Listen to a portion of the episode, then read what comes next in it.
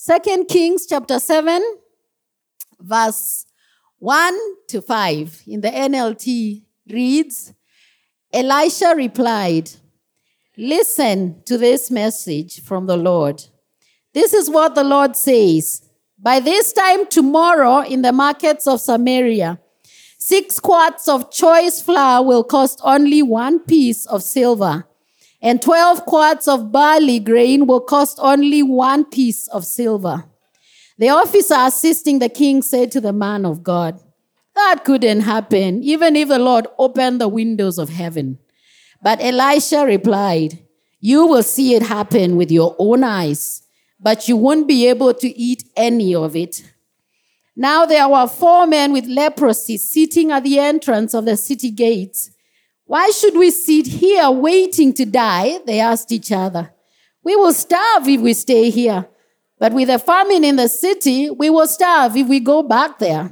So we might as well go out and surrender to the Aramean army. If they let us leave, so much the better. But if they kill us, we would have died anyway. So at twilight, they set out for the camp of the Aramean. Earlier in the year, Pastor Don was sharing about champions and sharing about defeating giants. Do you remember that time?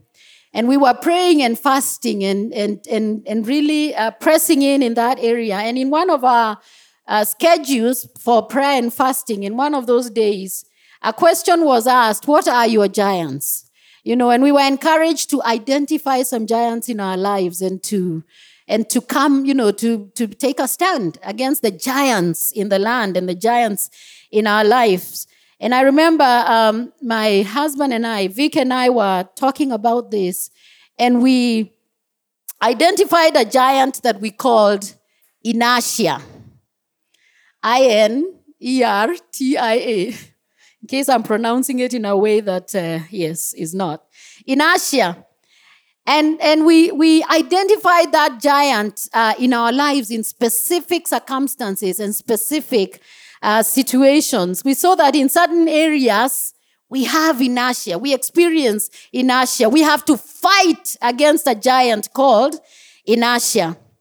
What is inertia? Inertia is a tendency to do nothing or to remain unchanged. That's what it is. The tendency to do nothing there in that area and to remain unchanged, untouched. Yeah? Inertia is really a physics word. Now, don't turn me off, some of you, because I use the word physics. It's a physics word, and in physics, inertia is a property of matter with, by which it continues in its existing state of rest. Continues in its existing state of rest. Or uniform motion. Uniform motion, as in nothing's changing. We are only going in this direction in this way. In a straight line, unless that state is changed by an external force. Hey, did you know that you could preach in physics? I didn't, because this is not my thing, I can assure you. Note that inertia can be a motionless state or a moving state. So you might be moving and still be in inertia because nothing is changing. That's interesting, isn't it? You, you could be moving, but you're stuck in a groove, stuck in a rut that you can't get out of. No matter how much you try, you're there. It's inertia. Inertia is characterized by a lack of activity or interest. We become disinterested, maybe even indifferent. The unwillingness to make an effort or do anything. Here are some synonyms for inertia. Synonyms are names that could be used in place of that. Listen to this one apathy. Does that one sound familiar? Especially in our nation today. Don't put up your hand. Yeah? In the last, I'm not going to be talking uh, about elections, don't, don't get me wrong, but in the last four or five elections we've had, the main word has been euphoria. Have you heard that word euphoria in these elections? Not much. Apathy, laziness. is another word. Paralysis is another word. Passivity, sluggishness, unresponsiveness, deadness, dullness. Have you been there? Let me ask you that question. Have you been there? Have you been in those circumstances and situations as a person where you just feel that's where I am? Niko hapo tu. There. Don't think I've ever used that word ever in my life. this is new. Yes, we are in a state of corporate and individual inertia. I pray that as I share today, you will listen for your life and your personal circumstances, and you will listen for the sake of our nation, because we are in that place of inertia. I have to say this that with inertia, sometimes it's not really a question of laziness, unwillingness, or neglect for some people and for many circumstances. Sometimes it's just that things are set in such a way that you cannot even move in any direction or things are set in, in that groove we are talking about that you can only move in one direction. And, and it's not really you. Maybe you're willing and you're not neglectful and you're not lazy, but it's like things are just set that way. And so there's nothing you can do about them in your life or corporately for our nation.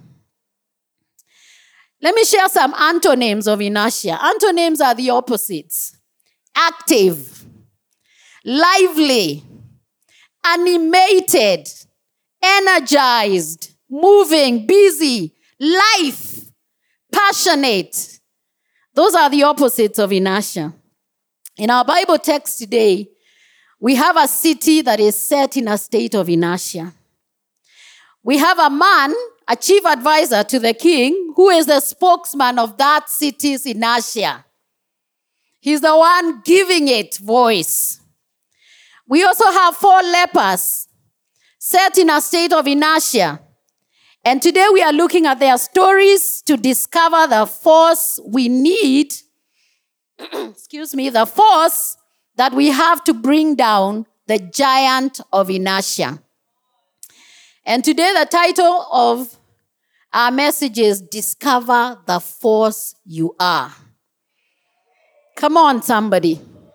Discover the force you are. You are a force. You are a force to reckon with. First, let's look at the city. This is a city under siege. The Syrians, in one of in some versions, they are called the Syrians, the Arameans. They had tightly locked up the city of Samaria, so nothing went in and nothing came out. The city under siege means that water and food supplies are cut off to force surrender and choke out the life of that city. Things are moving in only one direction in that city downhill. Everything is going south. Things are going from bad to worse. The state of rising prices and the rising cost of living is the one, the only one constant thing. They said in that story that a donkey's head was being sold at the highest price. A donkey's head, head people.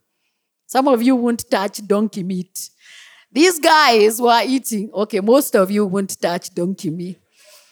These guys are bargaining for the head of a donkey. They said that a cup of dove's dung was too high to afford for many people in that city. Now I checked out, uh, listening to some videos, what is dove's, dove's dung? were they really eating dove's dung? And they said it was an expression referring to a small pea that was eaten back in the day. It's kind of like the way we say, you know, we eat hot dogs. And uh, somebody from back in the day might be like, what? You guys are eating hot dogs? Some of you will get that next year. but does this situation sound familiar? Does it sound familiar to you guys? Ah, uh, unga prices so we have TikTokers now screaming in the supermarket because of how high the price of unga has been. Yeah? Petrol prices, cooking oil. Now we are Googling how to cook without cooking oil. Rice, My favorite version of rice is unaffordable at this point. This is what we are calling the high cost of living. But be comforted, things are not as bad for you right now as they were in Samaria. In Samaria, things were so bad that cannibalism even set in. They started eating their own children. A woman came to the king and said, We agreed with this friend of mine that we eat my child. So we killed him and ate him, and now she has gone and hidden her son. Do something. I mean, these are the issues that the kings are dealing with, or rather, the king is dealing with. Extreme distress. So bad that the king Ben Hadad sent a message to the prophet saying, says, and the king said, All this misery is from the Lord. Why should I wait for the Lord any longer? It's like, why should I wait? Why should I believe? Why should I trust? Why should I press in any longer?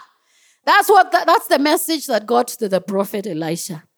The real message that the king wanted to send sounded more like this May God strike me dead. And may God strike me and even kill me if I don't separate Elisha's head from his shoulders this very day. Yani, the king thought God is responsible for this situation. And so, since I can't kill God, I'm going to go for his servants. Pastors, can you say amen? This is your calling.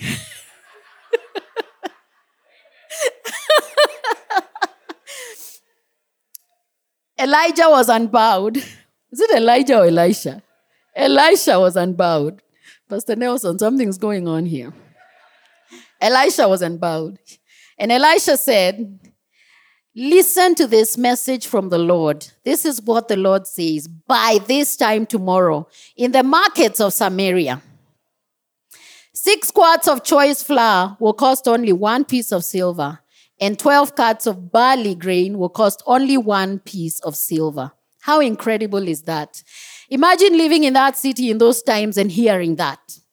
You're in those times, and the prophet of God stands up and says that. What would you say? Would you believe it? Would you believe it if a prophet of God stood up and said, Tomorrow unga will be 50 shillings a kilo? You know, tomorrow, kamande is going to be 50 shillings a kilo. Would you believe the Lord? You don't want kamande, you want chicken. chicken! Will be a hundred shillings a kilo. Woo! I feel something on that one. It still has to cost something because you know you have to buy food for those chickens. What? God has said it, believe it. So the king's chief advisor hearing this said, that couldn't happen even if the Lord opened the windows of heaven. How foolish is that? To discover the force you are and break out of inertia, number one, agree with the word of the Lord. Agree with the word of the Lord. No matter how incredible, unbelievable it sounds to you, no matter how impossible, agree with it. Because you're talking to God here, not to man. Amen? The king's chief advisor missed an opportunity to receive God's word to agree with God's word. And although the city later experienced deliverance and breakthrough beyond their wildest dreams, he did not personally enjoy it. The chief advisor was so full of his own good advice, he could not hear a rhema from the Lord. Sometimes good is the enemy of the best. He had studied the statistics. He knew the trends. His experience and his skills bore witness to this fact no way anything could change by this time tomorrow. But sometimes our own smarts and our own intelligence are the greatest enemy of our faith and trust in God. Our limited experience becomes our hindrance to prayer. This man couldn't think outside the box of his own experience. God is not working in your realm. He's in a, he's in, in a whole nother level. We become comfortable in the devil's lies because we become comfortable with our clever deductions and conclusions. Expose the lies that lead to unbelief. God is at work beyond what you can know or see. I am possible, will do the impossible. Amen. You know, I remember a long time ago, we used to meet for early morning prayer in, um, in that place, Kenya National Theatre. And I remember a pastor standing up and praying a prayer that I agreed with by faith. It was so incredible. That was a time mobile phones were just beginning to come in, and Safaricom had set up, you know, and uh, a few people had phones. You like like the governor of the central bank, and the richest businessman in our church. Way God moved. Even Pastor Don got a cell phone. Wow. Then God moved Bwana. Even one of the pastors got a cell phone. This was awesome. Then one day we were praying and one pastor began to pray and pressing in for communication, for flow, for cell leaders to, to be in touch with the members. And he prayed that the Lord will make a way so that every cell leader will have a cell phone. And I remember thinking, wow, okay. Thank you, Jesus. I'm a cell leader.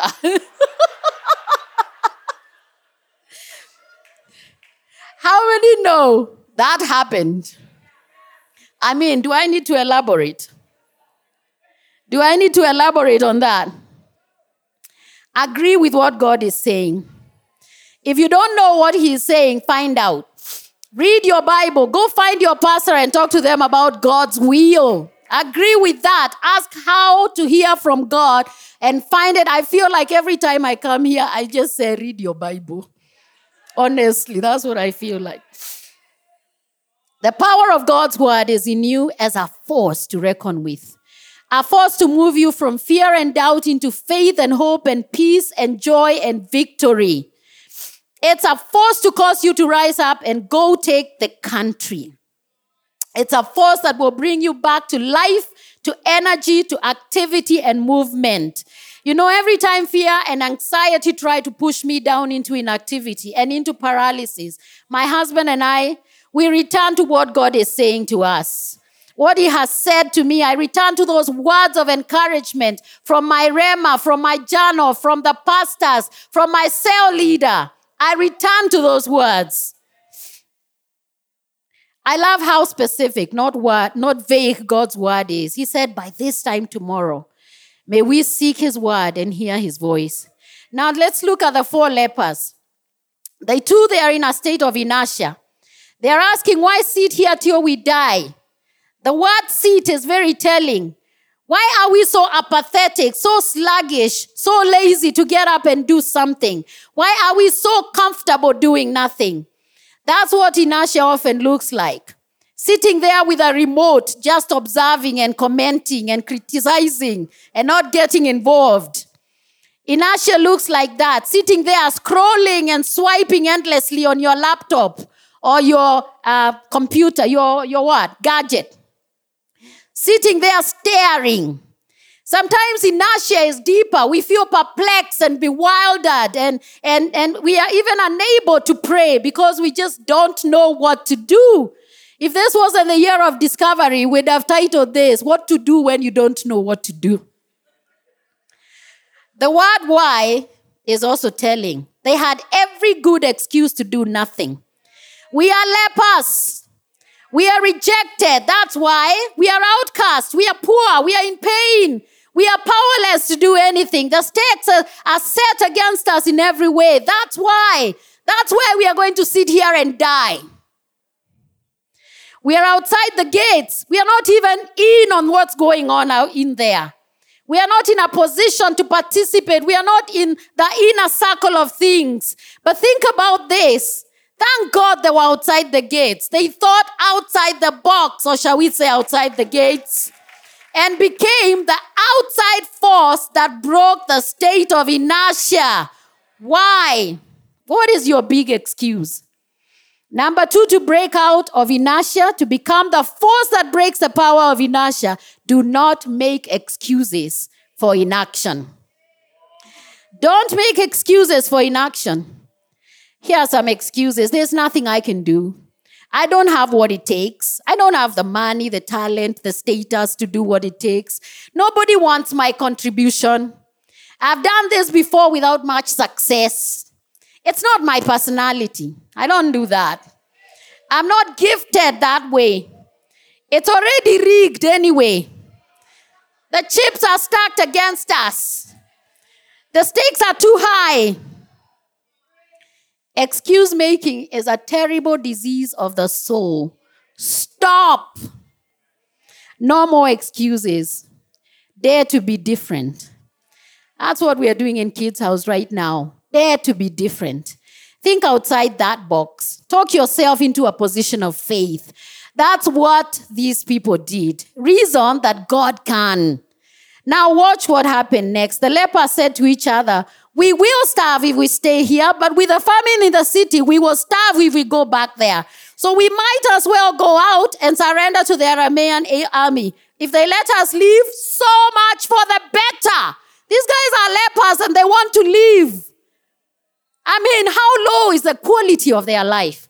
And they want to live. So much the better, they said. But if they kill us, we would have died anyway. What do we have to lose? They talked themselves into action. The third and obvious way to become the outside force that breaks the power of inertia is this take action, do something.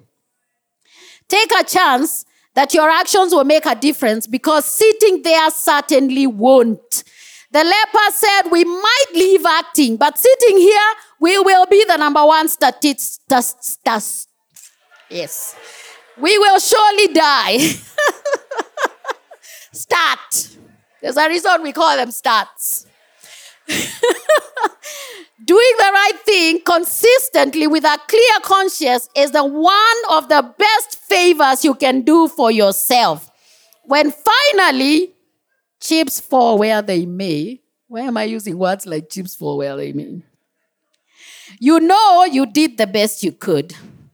Vic and I have often talked about this. Figure what you can do and do it. Just see what can you do and do it. A friend of mine put it this way do the next right thing. There's always something within your power to do. Do it.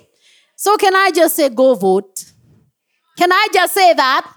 That's one thing you, the one thing you can do. Go do it. Yeah? And that's how the lepers became the most unlikely heroes of this conflict. As they started down the hill, God put an amplifier to their feet. Can a sound technician say amen? Their shuffling, dragging feet sounded like the clatter of speeding chariots and the galloping of horses and the sounds of a great army approaching the king of Israelites. All right, I missed it there. I was so excited. They said to themselves, The king of Israel has hired the Hittites and the Egyptians to attack us. They cried to one another, so they panicked and ran into the night, abandoning their tents, horses, donkeys, and everything else as they fled. Do you hear the enemy now talking to themselves? They are talking themselves into flight, they are talking themselves into panic. Woo! The enemy is talking himself into fear into flight. I love that. Woo, let the enemy talk like that. That's not my language. That's how I see my enemies acting and functioning. When the men with leprosy arrived at the edge of the camp, they went into one tent after another, eating and drinking wine. Hmm? Shamdo.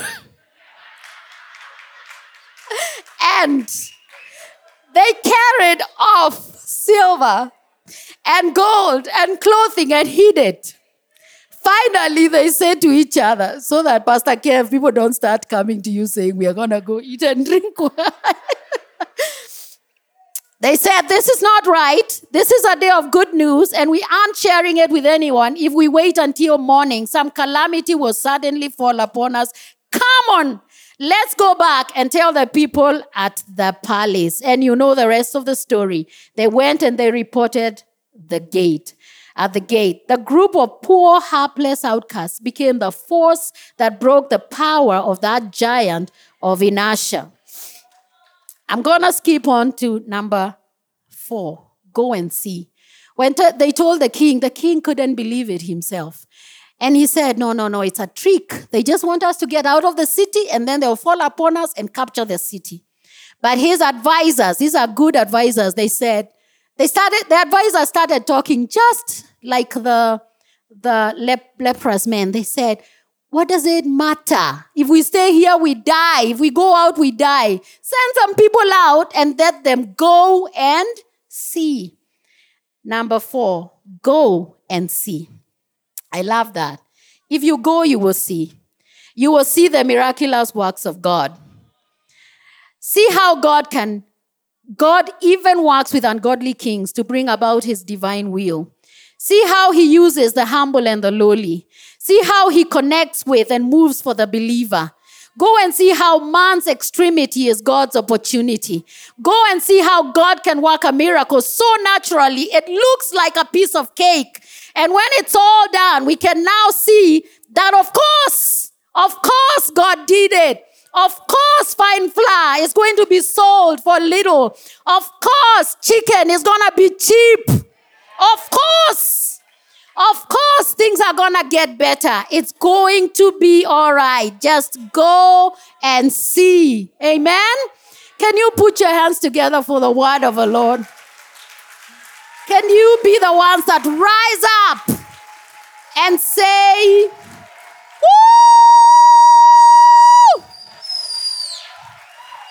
And we need some men and women. But first, let me say, men who are warriors in this land that will give a shout of victory over the giant of inertia. Woo! Come on! Thank you, Jesus. Hallelujah. Let's pray.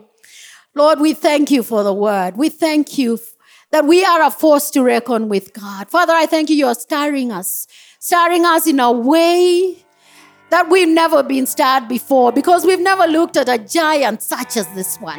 And yet it's there. It's always been there, mocking us. It's always been there, paralyzing us. But today we refuse, in the mighty name of Jesus, to sit there any longer and do nothing in Jesus' name. And we come against by the blood of the Lamb and the word of our testimony. We come against that spirit of inertia and we bring it down in Jesus' name.